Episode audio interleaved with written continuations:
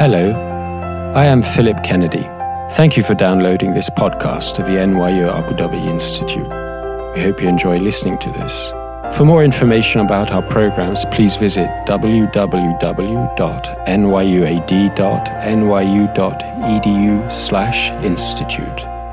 Thank you, Professor Kennedy, for this very generous introduction. I don't know if I can live up to this uh, description, but uh, I'll try my best. I thank uh, the audience, of course. Uh, good afternoon, and I thank the Library of Arabic Literature uh, for being here, for their support, and for giving me this opportunity to spend this semester at NYU Abu Dhabi. It's been a great experience and very productive time. So, thank you again.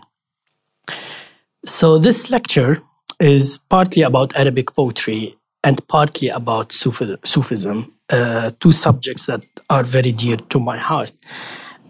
And as my lecture will try to convey that uh, the two traditions merge, right? Sufism itself is a poetic tradition.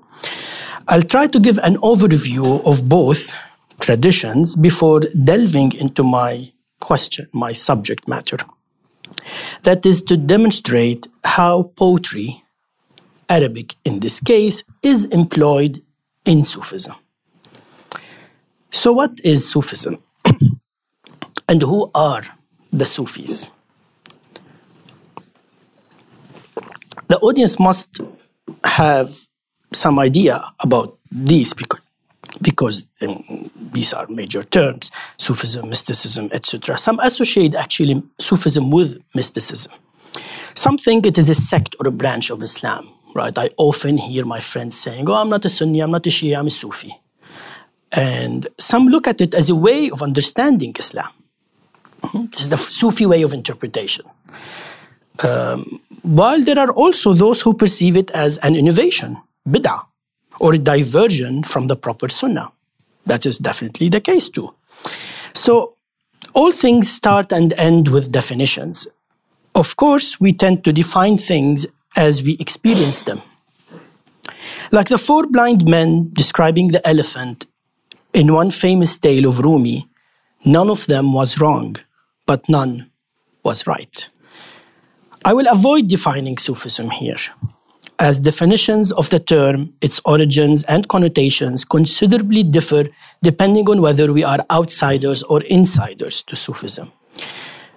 And there is much politics involved in the term, uh, in defining the term, I must say. Instead, I will describe the phenomenon, Sufism, by looking at key Sufi practices and beliefs. So I'm going to define Sufism by defining the Sufis to invoke a title by our dear uh, friend uh, uh, Shawkat Toorawa, defining the adab by defining the adib. So Sufis are a group, or I must say groups of people who tried to answer the question, how can we become closer to God? Their example is the Prophet. They want to polish the mirror of their hearts to be able to reflect the light of the divinity, to become perfect humans, insan kamil.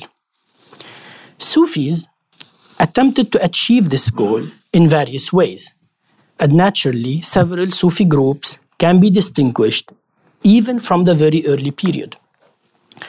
There are the ascetics, Zuhad, who emphasized abstention from pleasures belongings and focused on fighting the desire and the base self, al-hawa wa nafs, in an activity called the greater jihad, jihad al-akbar.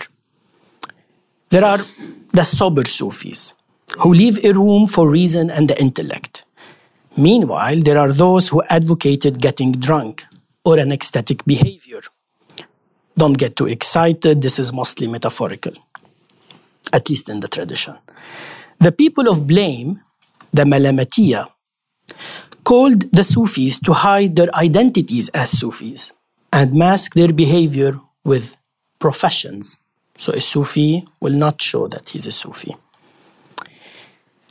Some Sufis want to unite with the divinity.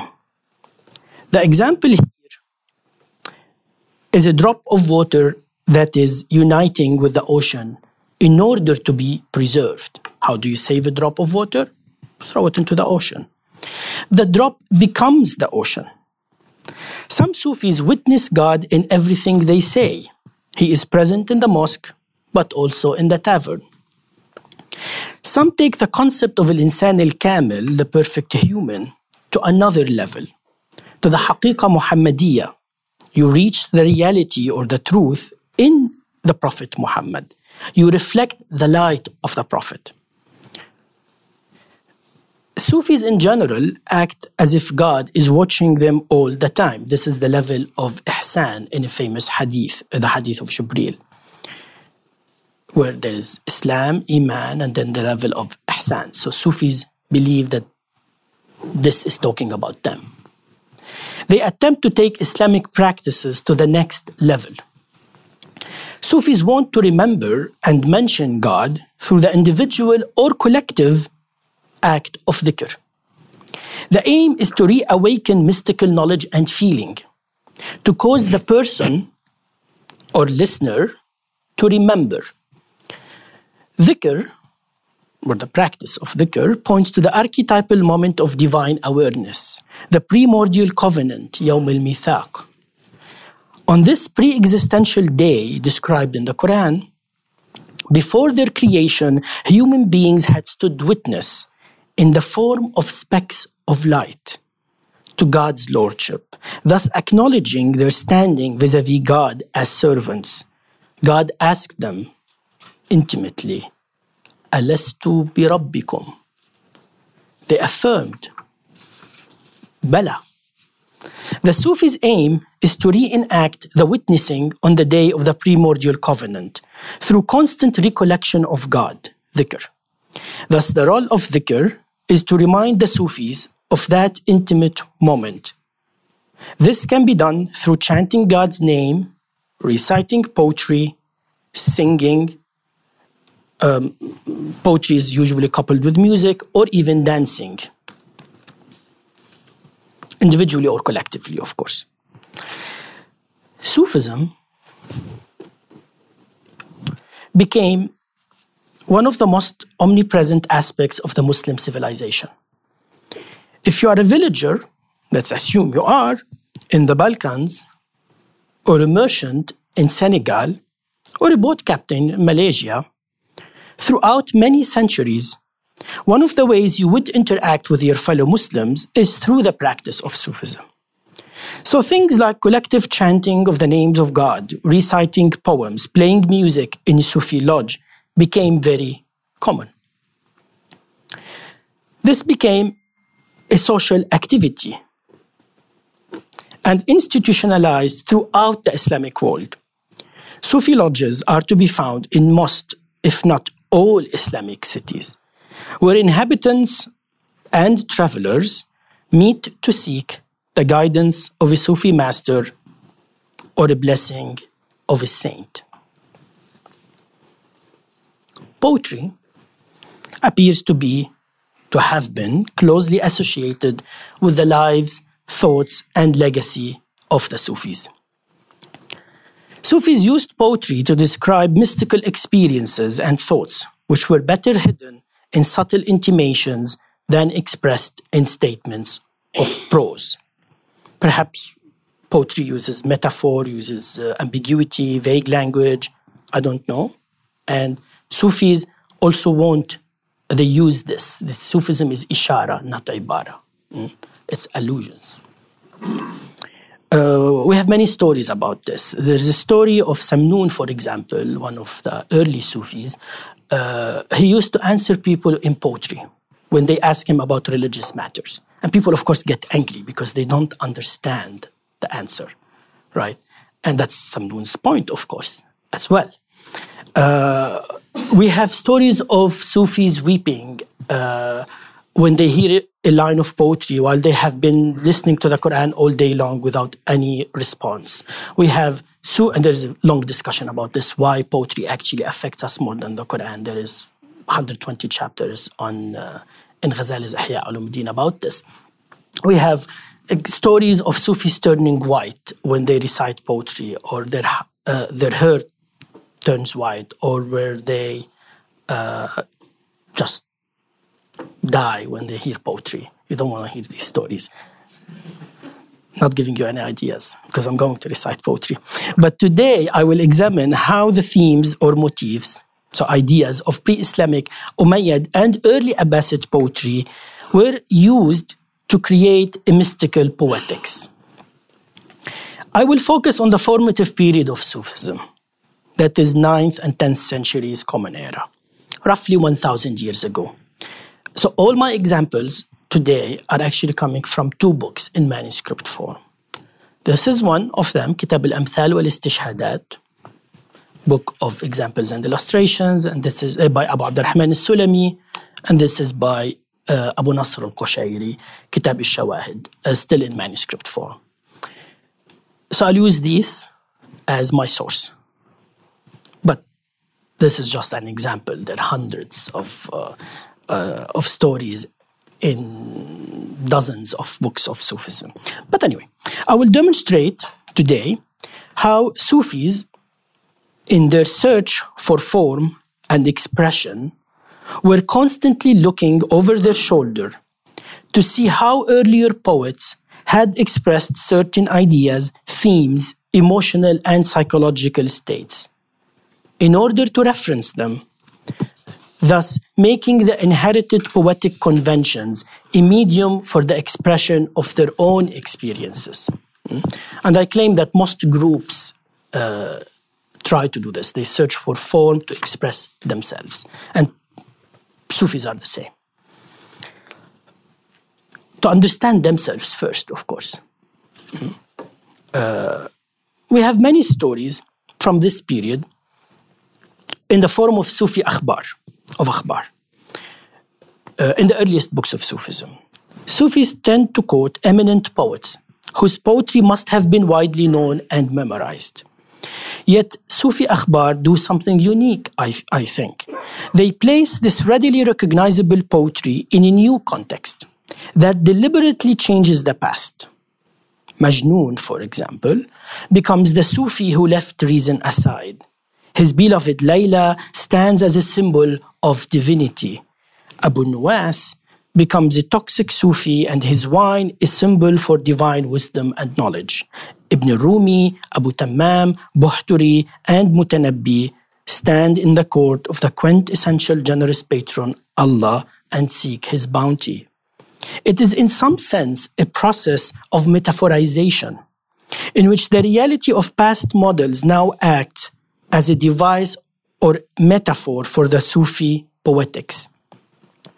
The Sufi who recites the poem illustrates, explains, or justifies his mystical experience or idea via the embedded theme but also at the same time, the Sufi performer evokes, links, and reinterprets the poetic heritage associated with the poem, thus placing himself within a poetic tradition against which his own experience becomes more evident. Now, I will give a short introduction to the genres of Arabic poetry or the modes of composition to demonstrate how Sufis interpreted and used them. So this is the monster in our field, the qasida. Um, so this is a form, a genre in Arabic uh, uh, poetry. Uh, starts from pre-Islamic Arabia, but also continued to be very popular in later times. And I'm of course here generalizing. It's usually a bipartite or tripartite poem. It starts with the ruined campsite of the departed beloved. Uh, or, so you either stand or stop and cry and ask people to cry, uh, or you arrive and describe the departed caravan of the beloved, the Rahlat al-Dawa'in, or you reflect on old age or the khayal of the beloved, the resemblance of uh, the phantom of the, of the beloved. Of course, this is a generalization, not all poems start this way, but this is at least the Abbasid interpretation of pre Islamic poetry. Mm? Ibn Qutayba interprets at least Abbasid poetry this way. And then there is one line of transition, da'dha, takhallus, we call it. And then the poet, after losing that which is most important, the poet looks at what he has, the most important thing, his she camel, right? The camel or a journey, and this is interpreted in Abbasid times that it's a journey to the patron, of course. And then, what's the goal of the poem? What's the gharad? Is it to praise? Is it to what's the poet composing this for? And this then this is the praise self-praise or anything else. Of course in abbasid time we starting even from the umayyad time we have independent poems. The independent uh, qasidas that focus on ghazal for example or wine uh, so love poetry or wine poetry or other things as well. So i'm going to use all this and give an introduction to all this, but also the Sufi interpretation of all this. The Atla.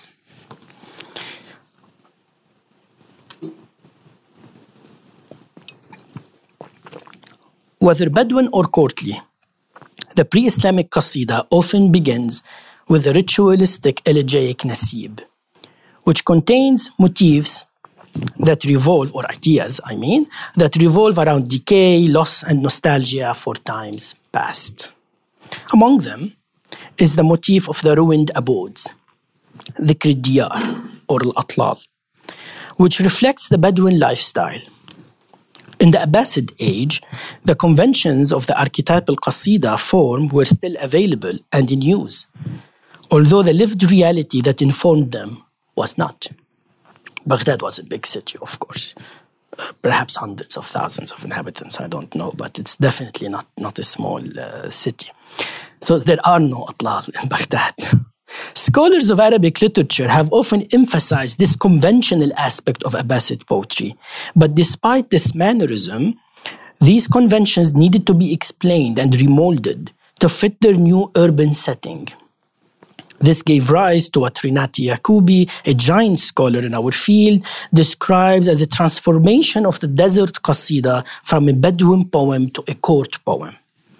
These motifs, these poets, strive to decipher the elegiac motifs, explaining them and assigning to them new meanings and significances.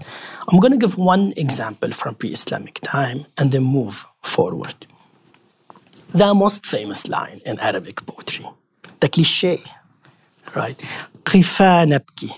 So most people memorize, of course, this. And I'm going to butcher the Arabic with my uh, clumsy translation of this. Hold friends, let us weep for the memory of the, of the loved one and the abode at Siqt al-Liwa. Between Dakhul, then Hawmal, then Tudah, then Al-Mikrat, whose trace was not effaced by winds sweeping from the south and the north. قفا نبكي من ذكرى حبيب ومنزلي. بسقط اللوى بين الدخول فحوملي. فتوضح فالمقراط لم يعف رسمها لما نسجتها من جنوب وشمألي. I will not discuss the poets who attacked this ritual, the Atlal ritual, and mocked it like Abu Nuwas. Instead, I would like to turn to Abu Tammam, a court poet in the Abbasid time, who re-established the grand style and decoded the, decoded the traditional motifs. And I'm going to illustrate with one example that suits my purpose for, for today. So this is the beginning of one of Abu Tammam's poems. You are not you. And the abode is not, is no abode. The abode is no abode. The passion has faded and desire has departed. لا أنت أنت لا أنت أنت ولا الديار ديار خف الهوى وتولت الأوطار The line in another in another poem he actually names the different poets and then calls طلل الجميع all these poets لقد عفوت حميدا you have departed you have effaced So this line is in effect an explanation of the psychological bond between the poet and the conventional scene of the ruined abodes. The ruin before which he stands lamenting is in fact a psychological loss. La anta anta. Something has changed. The abodes are ruined, yes, but what is lamented is the ruin or the loss of the past self. The line, therefore, not only explains the role of the abandoned abode in the archetypal qasida as a metaphor for the poet's confrontation with time, but, also, but it also comments on the development of the conventional motif and its position in Abbasid poetics. Whereas Imru al-Qais's scene, Qifa Nabki, still correlates to an onwards reality, you can even draw it. Right? I had even I was able to illustrate it with an image still correlates to an onwards reality and still rises out of an immediate landscape, Abu Tammam's line is abstract. You are not you. Similar verses can be seen throughout Abbasid poetry, and Abu Tammam is not unique in this regard. Mutanabbi has, has uh, a lot of poetry like this. I argue today that it is this Abbasid abstraction of traditional motifs that the Sufis borrowed in their akhbar surrounding classical lines. They analyzed, Sufis analyzed the interpretation, allowing a transformation from the ritualistic and abstracted, then abstracted meaning to a Sufi meaning. So it's a metaphor on a metaphor, which in turn was utilized in original compositions of Sufi poetry. And I'm going to give examples. And I'm going to start with the Atlal motif because I started with it. In an anecdote that appears in uh, Sulami's book, which I sh- just showed the manuscript of, we find the following. I heard Abu Bakr Muhammad bin Abdullah bin Shadhan saying, a man said to Abu Muhammad al Jurayri, an early Sufi, I was once standing on the plain of delight was happy. And the path to openness became evident.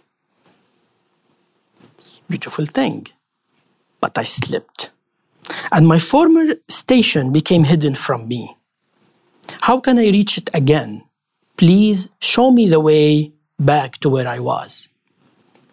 Abu Muhammad al Jurayri cried and said, Oh, brother, everyone is attempting to overcome this obstacle, but I will recite to you verses which have an answer to your question. These are the verses. Stop at the abodes, for these are their traces in mourning for the loved ones, in grief and yearning. How I have stood asking for its people, seeking an informant, an honest man, or a sympathizer. The passion buried in these ruins answered, You have left the ones you love, there will be no reunion. قف بالديار. قف بالديار فهذه آثارهم. تبكي الأحبة حسرة وتشوقا. كم قد وقفت بها أسائل مخبرا عن أهلها أو صادقا أو مشفقا. فأجابني داعي الهوى في رسمها. فارقت من تهوى. فعز الملتقى The ruins in this anecdote refers to the lost station in the Sufi path. The Sufi, like the pre-Islamic poets, stand abandoned, lost, and bewildered. Seeking news, truth, or comfort, the traces remind the Sufi of station of nearness, qurb, or gathering, jama, that was followed by remoteness, bu'd, or dispersion, farq. And they tragically announce the hard truth. There will be no reunion, or a reunion is difficult. Azza al-multaqa. While the pre-Islamic poet suffers from the vicissitude of time, the Sufi grieves his own sloppiness but if all pre Islamic poets had to stand and reflect by the abode, so do all Sufis, as Jurayri proclaims. Everyone is attempting to overcome this obstacle.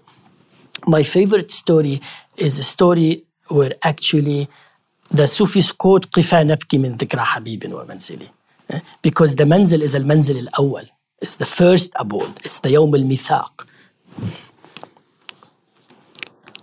So, my second motif is travel or the journey, rahil. In Arabic literature, motifs and themes relating to travel and the associated feelings of yearning, alienation, and estrangement can be traced back to the pre Islamic period and were also employed by Abbasid poets.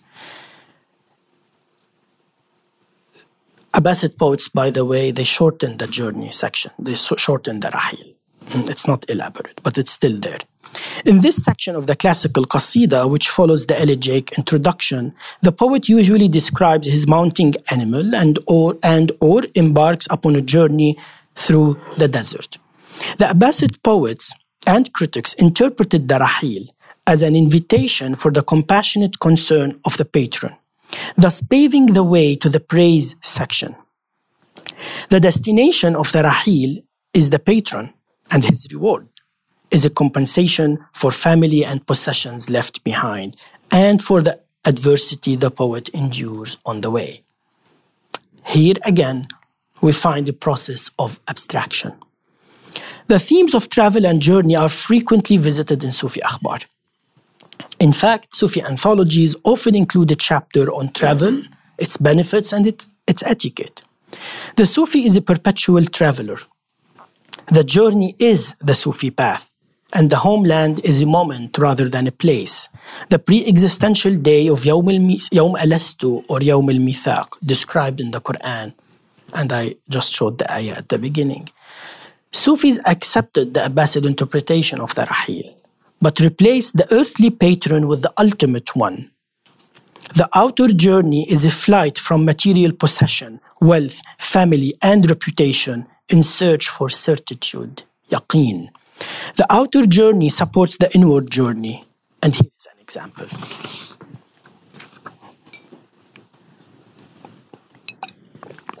He, meaning Abu Qasim al Qushayri in this case, said, Through service one reaches the reward, thawab.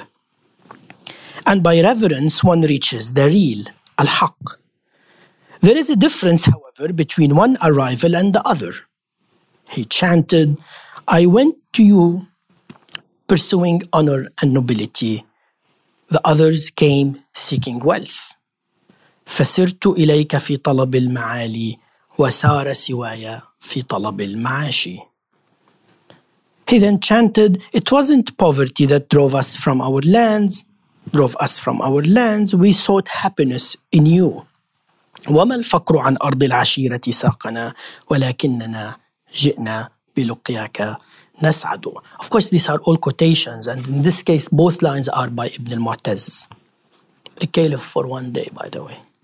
Too bad. Love poetry. Sufi anthologies often dedicate a chapter to the topic of love, mahabba, that elaborates on the nature and characteristics of divine love from the human and the divine perspectives. You, of course, love God, but also God loves you. يحبهم ويحبونه in the Quran. God's love is infinite and manifests itself in mercy. From the human side, we encounter love as gratitude, as God's due, as an act or, or remembrance, uh, as obedience, as a consequence of free will, and as annihilation, fana. You love God, you perish in him. In Arabic poetry, in the Umayyad period, uh, specifically, the independent love poem, the ghazal, emerged in two main categories the Hijazi ghazal and the Udhri ghazal, and I'm going to explain the difference. The Hijazi poets, named after the cities of Hijaz, uh, used urban themes and stressed a lady's nobility and her lover's submissiveness. A favorite po- topic was the encounter of the lovers while on pilgrimage to the shrines of Mecca and Medina. The poetry of Umar ibn al-Farid, uh, sorry, Umar bin Abi Rabi'a, uh, played a leading part in this pleasure-oriented urban society of Hijaz. Umar's ghazal is light-hearted, frivolous, but never obscene. He usually assigns the lovers, friends, and the beloved's maids an active part in the relationship. The Udhri Ghazal, in contrast, as a reference uh, to uh, the tribe of Udhra, uh, stressed the lover's chastity.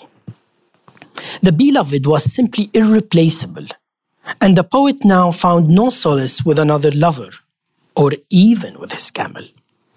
Poets like Jamil, Qais ibn al-Mulawah al-Majnoon, and many others sang about the fatal nature of love, to which the lover is not only victim, but martyr, shaheed. Love here is as powerful as fate. Love is often expressed in religious terms. The beloved is the object of the lover's total devotion, the shrine to which he makes his pilgrimage. The faithfulness of the loving poet is rewarded with sickness and madness, جنون. He's Majnoon, Qais ibn Mulawah al-Majnoon. Umayyad and early Abbasid love poetry was frequently quoted in Sufi Akhbar. As the following example from Kitab al-Amthal this time, Sulami again, demonstrate. I heard Ahmad ibn Ali ibn Ja'far say when Murta'ish, a very famous early Sufi, was asked about Sufism, he said, Sufism is ambiguity and disguise. He chanted, No one knows the secrets you and I keep, except the friend. Nothing is spoken. سري وسرك لا يعلم به أحد إلا الخليل ولا ينطق به ناطق. He then chanted, When you return, look away. The tribe will think you love another. It's a famous line by Umar ibn Abi Rabi'a, by the way. إذا جئت إذا جئت فامنح طرف عينيك غيرنا لكي يحسبوا أن الهوى حيث تنظر. Both lines tackle the topic of secrecy among the lovers to protect them from blame and envy, relatives and enemies. The second line, as I said, is by the Hijazi love poet Omar ibn Abi Rabi'a, in which the beloved takes an active role and asks, asks for concealment and secrecy. We now turn attention to the Udhri ghazal to demonstrate that both types of ghazal were used. It's an image of Al Majnoon, of course, and Layla. Layla is, you know, it's of course a, a Persian interpretation even of the story.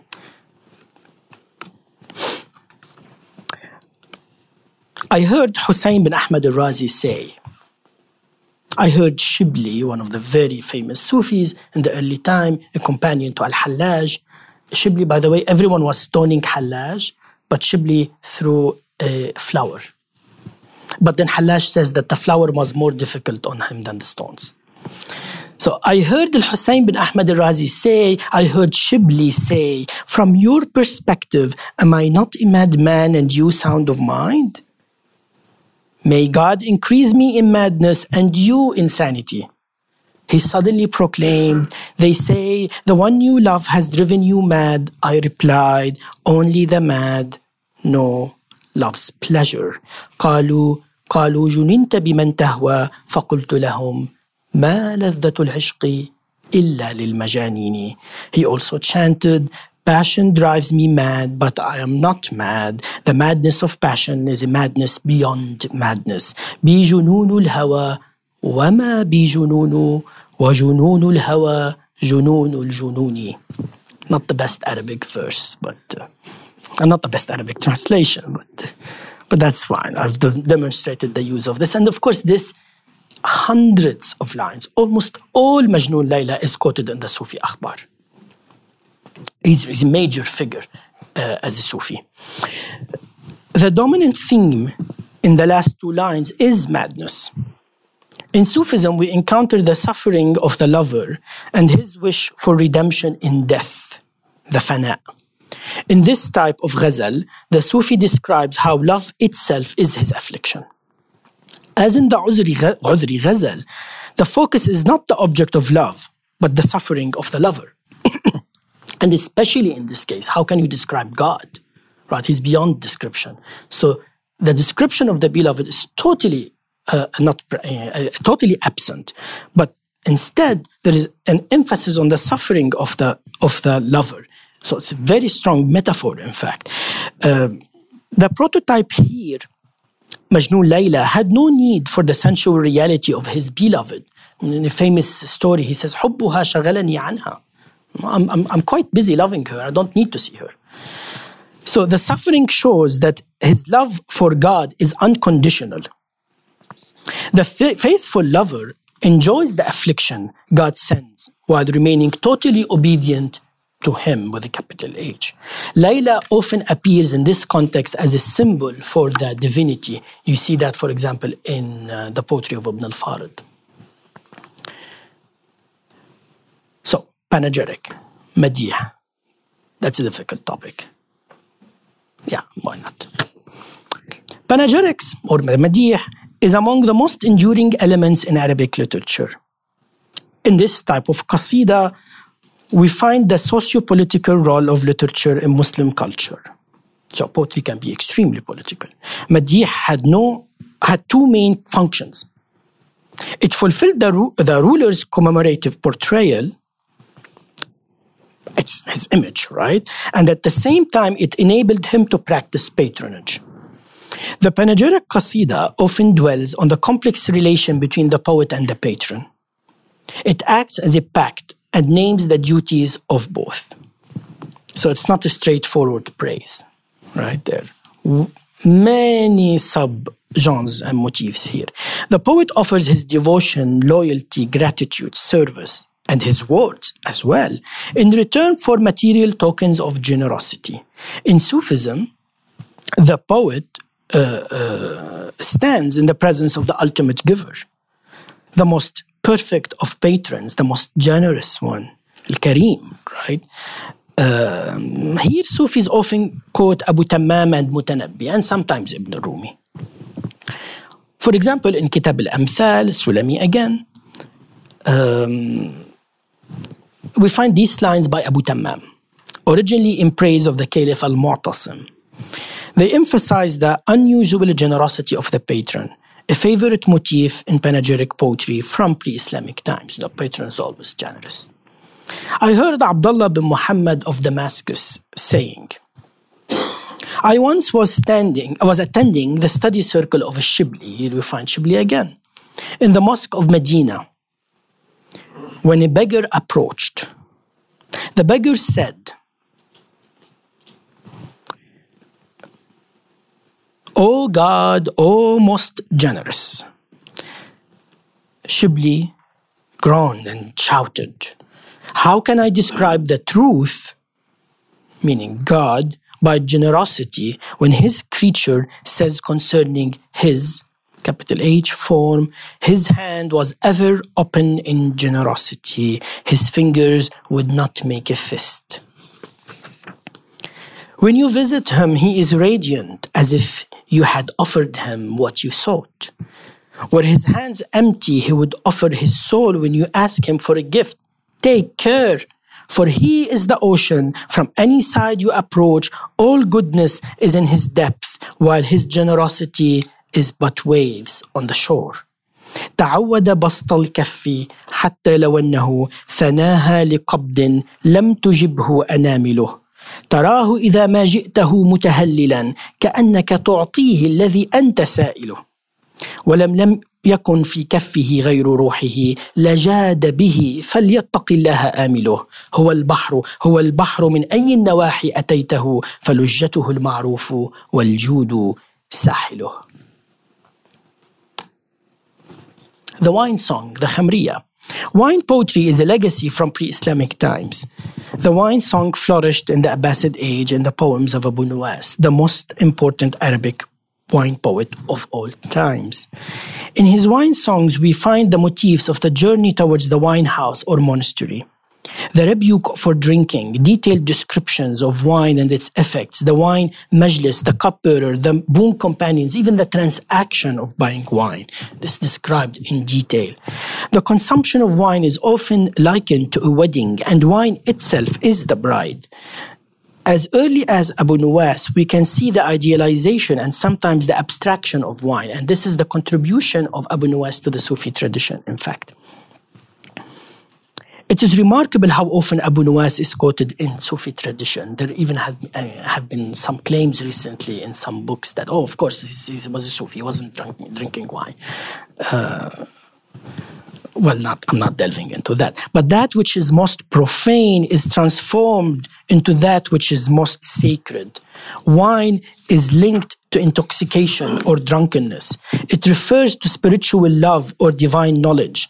The cup is the Sufi's heart. The cupbearer is often God or the Prophet, the source of knowledge.